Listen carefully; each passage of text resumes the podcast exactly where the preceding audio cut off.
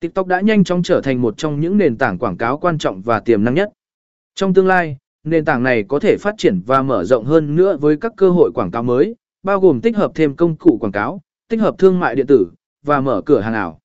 Các doanh nghiệp cần theo dõi tiến triển của TikTok và sẵn sàng thích nghi để tận dụng những cơ hội mới này tóm lại. TikTok là một nền tảng quảng cáo quan trọng và đầy tiềm năng, và việc thích nghi và sáng tạo sẽ đóng vai trò quan trọng trong